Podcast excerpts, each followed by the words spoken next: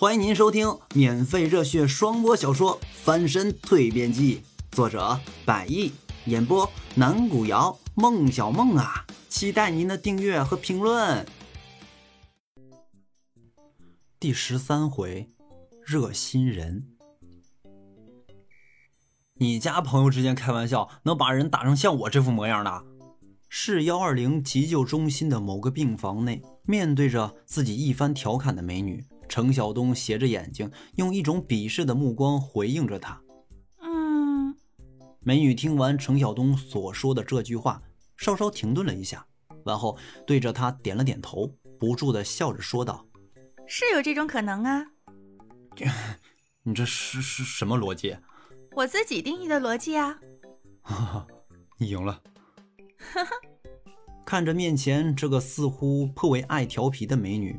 程晓东着实不知道该如何往下继续说下去了。很明显，在这调侃的功夫上，他是说不过这个女孩的。因此，程晓东很有自知之明地选择了沉默，当是啊自己对女孩的一种谦让。因为自己的身体仅仅只是一些来自外部的创伤以及擦伤，所以程晓东恢复的也是很快。自医院醒来后的第三天，他就在美女的陪同下离开了医院。当然，由于三天前的外部创伤也是不轻，因此他受伤的身体部位还缠着看起来有些显得臃肿的纱布。这这，刚走出医院的住院大楼，程晓东一边看了看出现在他们面前的敞篷轿车，一边又扫了扫在远处对面街道上的公交车站，然后轻轻皱了皱眉头，接着继续道。我我还是自己回去吧。嗯，美女刚把面前的轿车解锁，听到这话，她又回转过身来，一脸疑问的看着程晓东。我我是说，呃呃，我的意思是，嗯嗯啊。面对眼前的美女，程晓东人生二十多年来头一回说话，竟然有些语无伦次了。别急别急，听到这句话。看着眼前程晓东这有些呆愣呆愣的反应，美女笑了笑：“没有谁催着你赶着你的，你就慢慢说嘛。”“哦，我我……那么你继续说吧。”“呃……”程晓东稍稍停顿，在数秒后又再度开口：“我的意思就是，我我我……你不用送我回去的，我自己赶公交车回就行。”“啊？”美女听完，像更是有些疑惑了。她上下又打量了一番面前的程晓东，然后一脸有些不解的神情，继续往下说道：“你自己回住处？”“啊，是啊。”程晓东回答的倒是干脆。乡下人总归是乡下人，最大的特点，老实、憨厚。在这一点上，程晓东体现的是淋漓尽致啊。我有说让你回自己的住处吗？美女依旧用一种颇为不解的神情打量着程晓东。你现在这个样子，你回去能自己照顾自己吗？呃，这话是什么意思啊？程晓东听着美女所说的话，在心里不停的琢磨着。要说。他自己跟这个眼前的美女也不过就是三天前自己好心帮助他去追了趟偷他钱包的小偷而已，而且到最后自己被小偷痛扁了一顿不说吧，钱包也没有帮人家追回。尽管事后他知道钱包已经拿回，是周围其他市民帮助抓住了小偷，但是无论他怎么想，就算是自己亲手追回了钱包。他也认为那也不过只是一件再平常不过的一件小事而已了。至于让这个之前他毫不认识的陌生人一下子对自己如此的热心，就像是自己的老熟人、老朋友那样吗？想着想着，程晓东也着实自个儿又愣在了那里。嘿，看到面前这个朴实的乡下小伙儿，又一次愣在了原地。美女拍了下他的肩膀，又在发傻啦？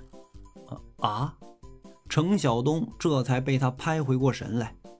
啊什么？面前美女微微皱了皱她那细长且弯弯的柳眉，这神情颇有些责怪的意思。呃，没什么，没什么。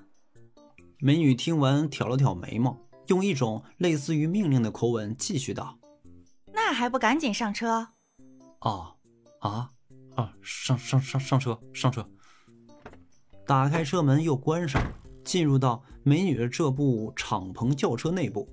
不得不说呀，有钱是真好。看这小车，看这车里的内部装饰，这座椅，这简直就是一种享受啊！一种人生当中颇为安逸的情怀。程晓东也是从出生到现在二十多年，头一回坐这种高级的车里面，这让他心里感到颇为的兴奋。不过，也是因为眼瞧着这部轿车的高级，因此尽管他兴奋，但是也只是将这样的一种兴奋埋在了心底里面，而收住了进一步去看看这车内部构造的念头。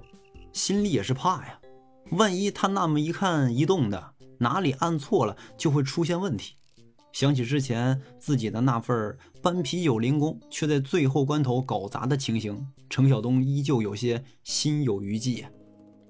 呃，短暂的心理小兴奋后，程晓东看着正驾驶位置上的美女，一脸有些迷茫的问道：“嗯，去去去哪儿啊？” 美女回过头笑了笑，然后拴好了自己身上的安全带。当然是去我那里呀！啊！程晓东一下子大声的叫了起来：“去去去去去去去你那里？”是啊。美女看着他。有些意外的眼神下，又一次充斥着些许的疑惑。有问题吗？有问题，当然有问题啊！程晓东依旧张着嘴巴，颇为惊讶地看着美女。其实对此也不难理解，毕竟他只是一个来自乡下的普通人。说的不好听呢，他也就是一个小乡巴佬而已。许多城市里的人心里啊，都有些看不上乡下人，就更不要说像北京这样国际大都市当中的人了。皱了皱眉头，不管程晓东心里怎么想，他怎么也不会想到美女会带自己去他住处的事实。本来啊，他是受伤入院，美女也在医院陪护了三天，心里认为这已经是实属不易的难得之举了。而且在此前出院后，再度看到美女这部豪车，他心里便更是觉得有些异常。在社会当中是存在许多好心人的。但是像他自己眼前这位如此多金还有这样热心的人，这的的确确是很少见的了。虽说他以前主要在自己家乡，还从未出过什么远门，但对于社会当中有些人和事儿，他还是有所了解的。嗯，什么问题呢？美女放下本已握上方向盘的手，然后托着下巴，一副很认真的样子看着他。呃，你你你你你干什么？程晓东瞧着眼前的美女，一边看一边在心底里思索着自己接下来到底该怎么问的话。车内狭小的空间里，两个人就这么面对着面看着彼此，而一时间没有往下的话语。看着程晓东又一次愣出了神儿，也许这也是他人生当中头一次跟除自己母亲之外的女性。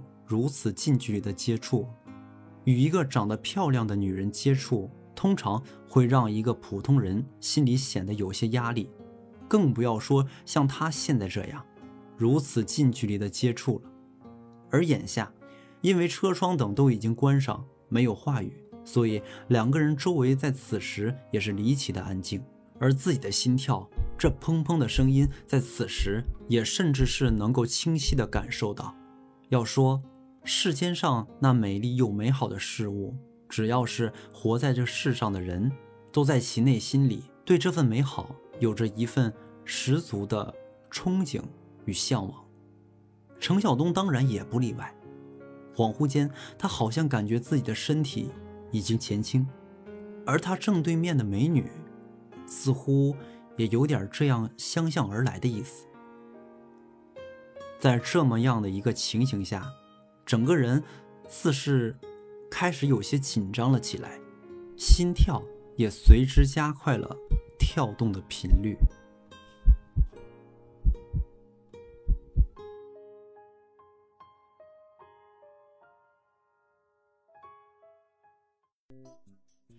嗯嗯，哎，小梦啊，你你说程晓东他俩是不是要处对象啊？你说他真不务正业哈，工作还没找着呢，还泡妞，哼，嗯嗯嗯嗯，嗯，不对，有杀气。你还有干阴存货吗？呃，还不赶紧去录书？呃，司机苗在。本回已经演播完毕，魅力十足的你，是不是忘记订阅了？